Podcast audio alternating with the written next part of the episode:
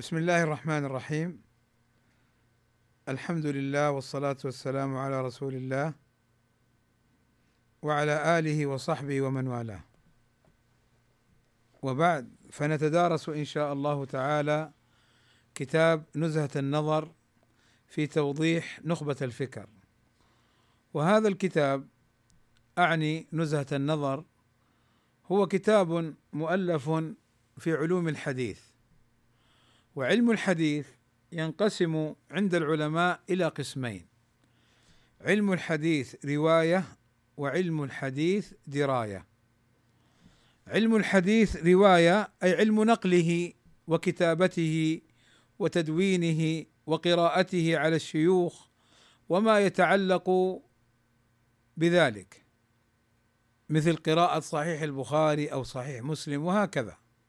وأما علم الحديث دراية أي القواعد دراية بمعنى القواعد أي قواعد تتعلق بصحة الحديث أو ضعفه.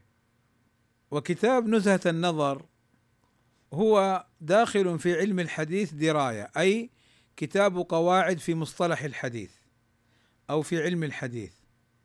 وعلم الحديث دراية وقد سبق معنا في البيقونية شيء مما يتعلق بذلك. فأنا الآن أذكر الكلام من جهة المذاكرة والمراجعة. علم الحديث دراية تعريفه القواعد التي يعرف بها قبول الحديث من رده. وموضوعه الأحاديث النبوية والأخبار من حيث القبول والرد. وثمرته تمييز الأحاديث الصحيحة من الضعيفة والعمل بالأحاديث الصحيحة وعدم العمل بالأحاديث الضعيفة. وفضله فضله من فضل الحديث النبوي لأن شرف العلم بشرف المعلوم كما سبق معنا. فما يقال في الحديث يقال في علوم الحديث لأنه علم يتعلق به. كذلك من ثمرته حصول الأجر والثواب عند الله للمشتغل به لأنه يذب ويدافع ويحفظ السنة النبوية من أن يدخل فيها ما ليس منها أو أن يخرج منها ما هو فيها. وهو من العلوم المتعلقة بالحديث فهو من العلوم الشرعية. ويسمى علم الحديث وأصول الحديث ومصطلح الحديث والمصطلح وقواعد الحديث وعلم الحديث دراية واستمداده يأخذ معارفه وما يتعلق به من الكتاب والسنة وآثار السلف فمن بعدهم واللغة العربية كما سيأتينا إن شاء الله تعالى. حكم تعلم علوم الحديث فرض كفاية. تعلم هذه القواعد فرض كفاية لأنه لا يطلب من الجميع معرفة هذه القواعد وإنما يتعلم البعض فيبينون للناس ما صح مما لا يصح. والمؤلفات في علوم الحديث كثيرة سيذكرها الحافظ ابن حجر حين قراءة مقدمة النزهة بإذن الله تعالى. لكن من أشهرها الكفاية في فن الرواية والدراية للخطيب البغدادي. ومقدمة ابن الصلاح المعروفة بعلوم الحديث والمؤلفات حول هذه المقدمة وكتاب الحافظ بن حجر نزهة النظر وكتابه النكت على علوم الحديث لابن الصلاح. وفتح المغيث للسخاوي. وسيأتي هذا إن شاء الله تعالى. وعلم الحديث علم مهم لأنه كما سبق يحصل به تمييز الأحاديث الصحيحة من الضعيفة. وكم ينشر بعض الناس الأحاديث دون تثبت ودون معرفة بصحتها. فهؤلاء أي الذين ينشرون الأحاديث دون تثبت ودون معرفة بصحتها يدخلون في قول النبي صلى الله عليه وسلم من حدث عني بحديث يرى أنه كذب فهو أحد الكاذبين أو الكذابين. يرى بمعنى لا يعلم أنه صحيح. أنه كذب سواء تعمد أو خطأ. ليس المراد بالكذب هنا فقط التعمد بالكذب لا حتى الخطأ. فالإنسان الذي ينقل في التويتر أو في الواتساب أو غيرها من مواقع التواصل الأحاديث دون أن يعلم هل هو حديث صحيح أو غير صحيح فإنه إن نقل الأحاديث الضعيفة يأثم وإن كان لا يعلم. لأنه وإن قلنا بأن علوم الحديث فرض كفاية إلا أنه يجب على كل مسلم ومسلمة أن يحذروا من أن ينسبوا شيئا للنبي صلى الله عليه وسلم دون تثبت. والمسألة عظيمة. عبد الله بن الزبير كما في البخاري يقول لأبيه الزبير يا أبتاه ما لي لا أراك تحدث عن النبي صلى الله عليه وسلم مثل ما يحدث فلان وفلان. فقال يا بني أما إني لم أفارقه؟ أو أني لازمته. ولكني سمعته يقول من كذب علي أو من قال علي ما لم أقل فليتبوأ مقعده من النار. فهنا الزبير رضي الله عنه جزما جزما وواضح وضوحا جليا لا يريد أنه يخاف أن يكذب على الرسول متعمدا وإنما أراد أن يقول أخشى أن أحدث عن النبي صلى الله عليه وسلم فأخطئ في الحديث دون تعمد. فتأملوا كيف أن الصحابي رضي الله عنه فهم من الحديث العموم يعني خطورة النقل عن النبي صلى الله عليه وسلم دون تثبت ودون علم. والحقيقة انه علم مصطلح الحديث مهم جدا لطالب العلم إذا أراد أن يتعلم ما يتعلق بالتخريج ودراسة الأسانيد. لأنه سيأتينا إن شاء الله حين نتدارس التخريج ودراسة الأسانيد. أن علم التخريج يحتاج إلى ثلاثة علوم ضرورية مصطلح الحديث وعلم الجرح والتعديل وما يتعلق بكتب الرجال وما يتعلق بكتب السنة وتدوينها. فعلوم الحديث أحد الركائز المهمة لعلم التخريج.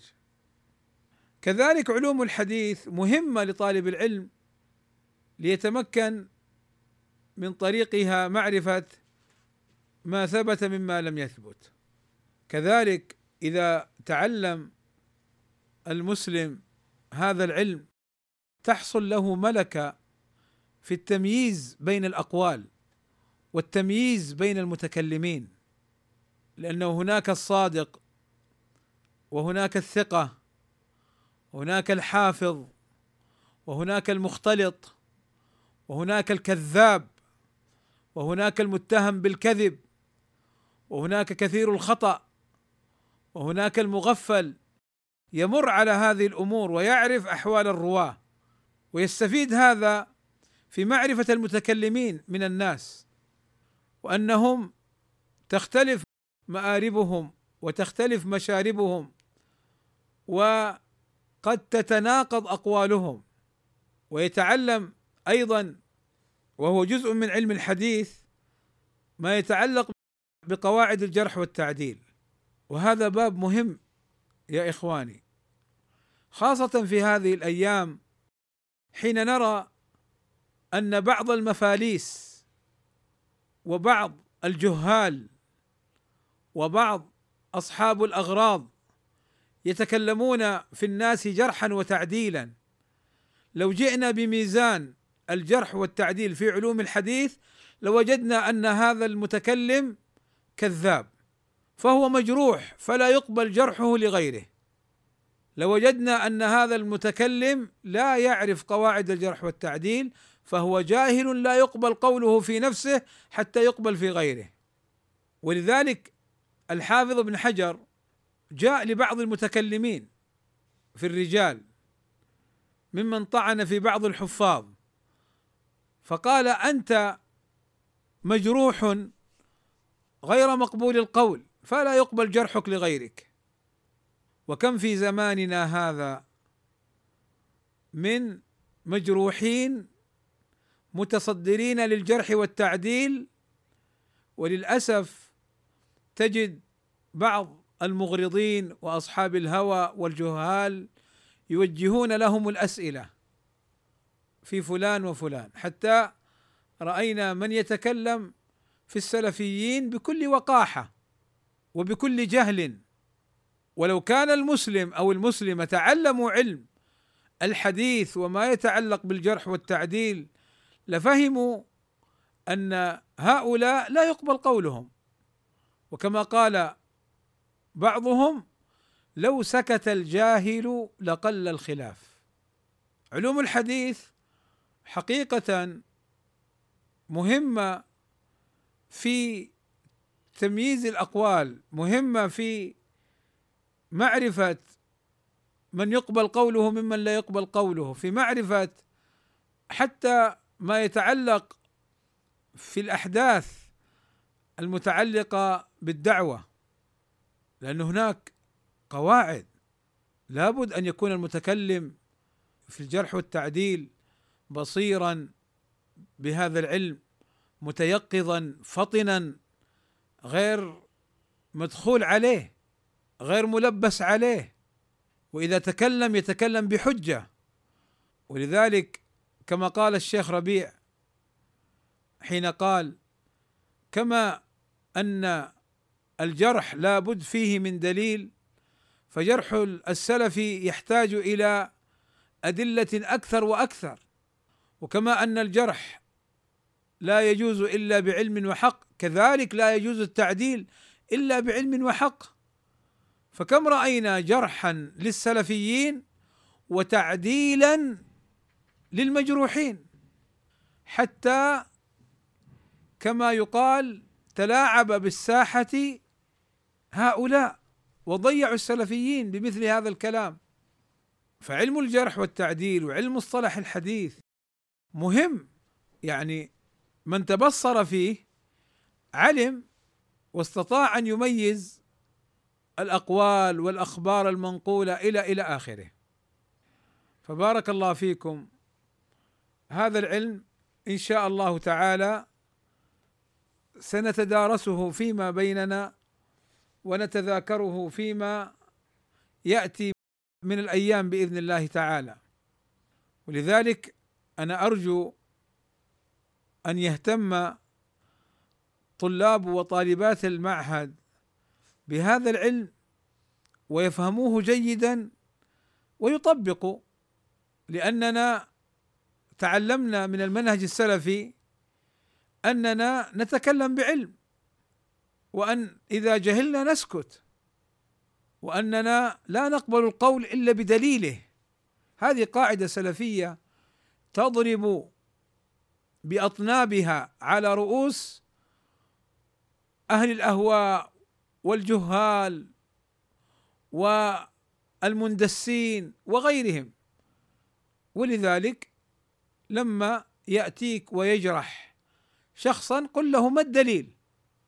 والدليل بمعنى ما هو سبب الجرح؟ اذكره لنا أثبته لنا. وليس الدليل قال فلان وقال فلان. لأن قال فلان وقال فلان يحتاج إلى دليل. ولذلك هذه القاعدة أنقذ الله عز وجل بها كثيرا من السلفيين أن يتخبطوا في الفتن السابقة. وإن شاء الله كذلك في الفتن اللاحقة. لأنه معلوم أن الفتن ستكون مستمرة.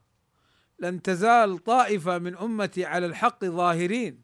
لا يضرهم من خالفهم ولا من خذلهم. فنحتاج إلى التسلح بالعلم. نحتاج إلى القواعد. نحتاج إلى الأصول العلمية. ما هي صعبة؟ انتبهوا. ما هي صعبة؟ لا يضحك عليكم.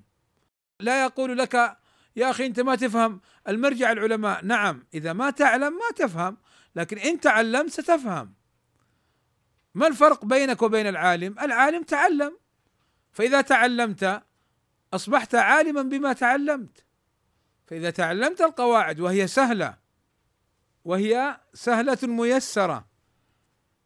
كما قال الله عز وجل وهذه قاعدة افهموها في العلم جيدا.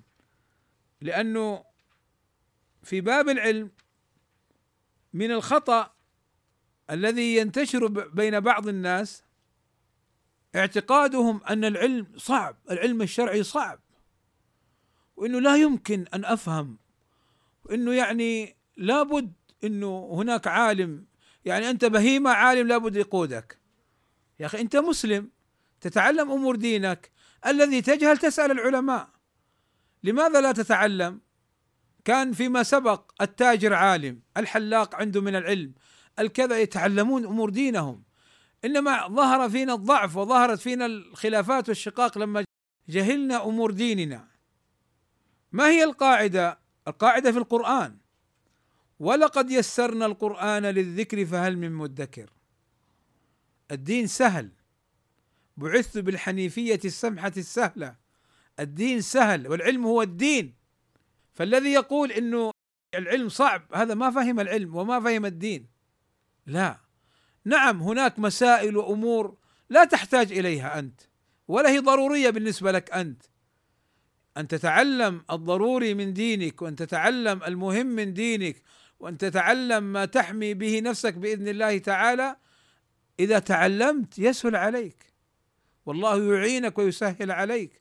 أما تظل مغمض العينين أصم الأذنين مشلول الأطراف واليدين مقودا خلف كل ناعق دون أن تميز بين الحق وأهله فهذه لا شك من الأمور التي ابتلي بها بعض الناس. فلا تضيع دينك يا عبد الله بترك هذا المسلك الواضح السهل. العلم سهل. العلم سهل. الرسول صلى الله عليه وسلم ماذا كان يفعل؟ هل كان يقول أنتم أيها الصحابة يعني أبو بكر عمر فلان فلان أنتم عندكم عقل وعندكم فهم أنتم طبقة. وذاك الأعرابي وذاك الأعجمي أنتم طبقة. فهؤلاء أكلمهم بكلام وهؤلاء أكلمهم بكلام. لا الرسول كان يكلم الجميع بكلام واحد. وكان يقرأ القرآن وينزل عليه يعني ويقرأه على الجميع. هذا هو الدين. والله عز وجل في كتابه الكريم خاطبنا في آيات كثيرة. قوا أنفسكم وأهليكم نارا. كيف نتقي النار؟ بالتعلم بما يرضي الله فنعمله وما يغضب الله فنجتنبه. ولذلك إخواني هذه أمور حتى في العلم للأسف الشديد أمور حتى في العلم للأسف الشديد قواعد وطقوس يعني أرهب بها العباد والبلاد. إنه لا لازم كذا لا تفعل كذا هذا من شأن كذا. لا أنا مسلم من حقي إني أعرف الدليل. إذا ما استطعت أن أفهم الدليل هذا أمر آخر. ولكن إن قيل لك قال الله كذا ومعناه كذا وقال الرسول كذا ومعناه كذا والمعنى في المسألة كذا وكذا بكل وضوح. ما الفرق بين عقلي وعقلك ورأسي ورأسك؟ فلماذا يعني في الأمور. طبعا أنا أتكلم هنا عن المسائل الواضحات المسائل التي يحتاج لها كل الناس. دقائق مسائل العلم هذه ما هي صعبة ولكن فضل الله يؤتيه من يشاء. وكل ما تخصص الإنسان ويعني لزم العلم والتعلم كل ما فهم أكثر. ولكن أن يظل الإنسان يعني ما يعلم من دينه إلا كلمات يسيرة والبقية يعلق الشماعة على شيء آخر. لا لا تضيع دينك بمثل هذه الأمور. تعلم وافهم وابحث عن الدليل. وسل. كان الصحابة يجلسون إلى النبي صلى الله عليه وسلم. أعرابي غير أعرابي صغير أو كبير يحضر مجالس النبي صلى الله عليه وسلم. انظروا إلى حديث ابن عباس. وكان صغيرا ابن عباس. يا غلام احفظ الله يحفظك. احفظ الله تجده تجاهك. تعرف على الله في الرخاء يعرفك الحديث الطويل. يا غلام إني معلمك كلمات فاحفظهن أو كما قال عليه الصلاة والسلام. فاذا أمور الدين والتعلم سهل جدا. ولذلك بعض الناس سبحان الله كما قال بعض أهل العلم تأتيه تبين له الحجج يقول لك لا لا لا أنا ما أفهم ما أفهم أنا ما أفهم ما أفهم. روح للشيخ روح للشيخ. إن كان يفهم ويقول لا أفهم فهو آثم. وعدم قبوله للحق إلا بعد عرضه للشيخ مع وضوحه هذا ليس بعذر. ولذلك بارك الله فيكم انتبهوا لهذه الأمور. نزهة النظر للحافظ ابن حجر يعني هذا الكتاب هو شرح لكتابه المختصر نخبة الفكر. ألف الحافظ ابن حجر متنا مختصرا في صفحات يسيرة سماه نخبة الفكر والنخبة بمعنى الاختيار والانتخاب والفكر بمعنى ما توصل إليه الحافظ ابن حجر من علمه في علم الحديث من مسائل ومباحث وفهمها من كلام أهل العلم فهو انتخب من ذلك هذا المتن.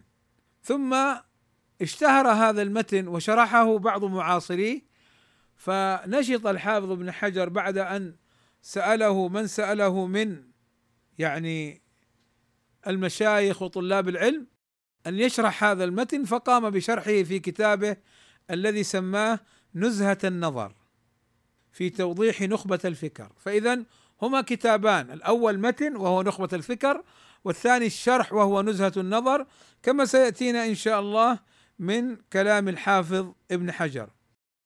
وأختم كلامي بمقدمة تتعلق بالحافظ ابن حجر رحمه الله تعالى.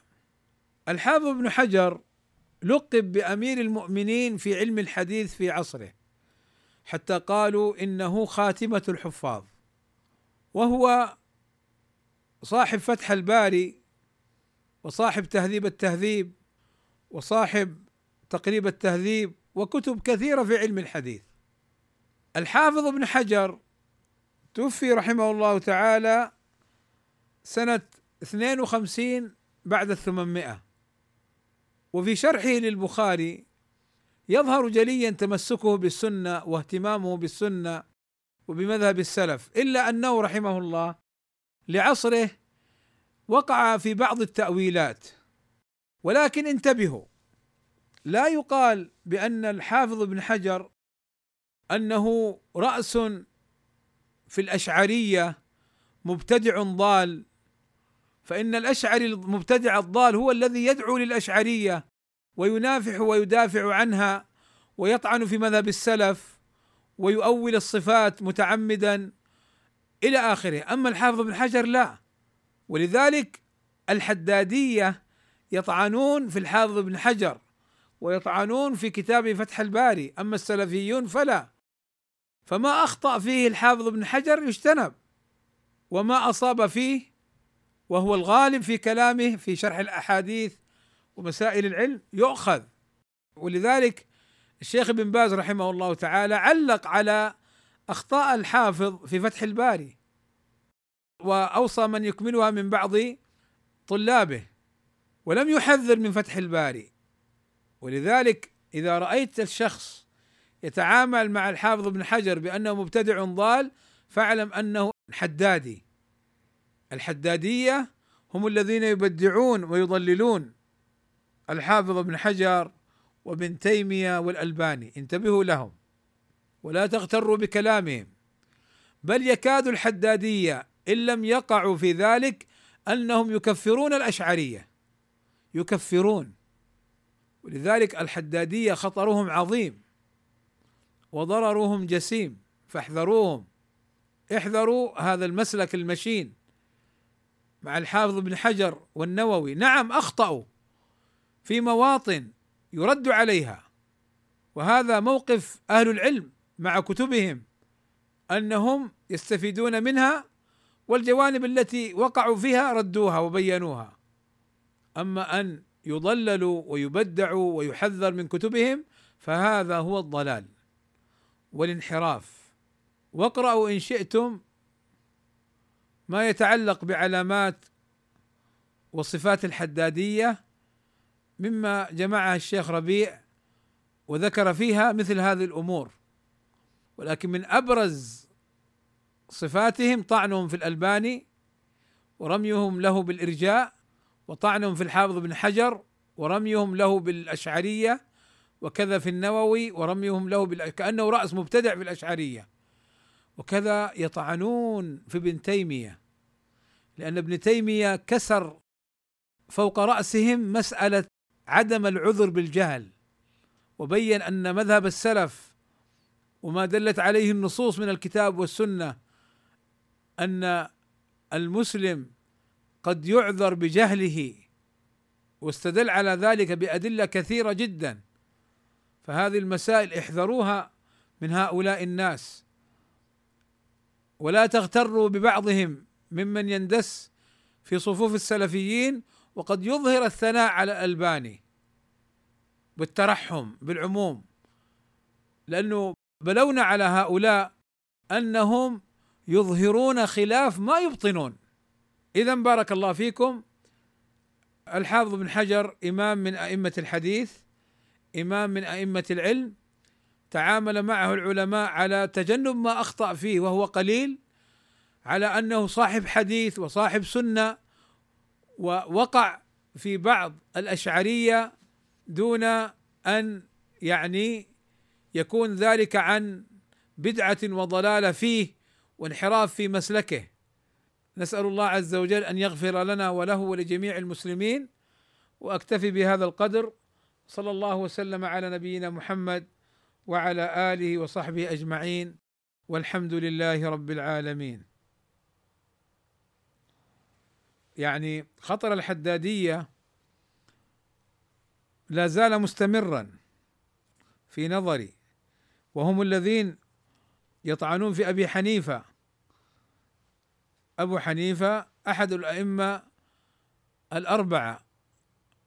ما أخطأ فيه يرد ولكن أن يقال فيه ما يقال من كلمات يعني فيها تبديع وتضليل له فلا شك أن هذا خلاف الحق وخلاف ما تعامل معه أهل العلم. والعجيب أن هؤلاء يزعمون أنهم على المنهج السلفي وهم أعداء لهذا المنهج ولأهله فهم حرب عليهم. والسلام عليكم ورحمة الله وبركاته.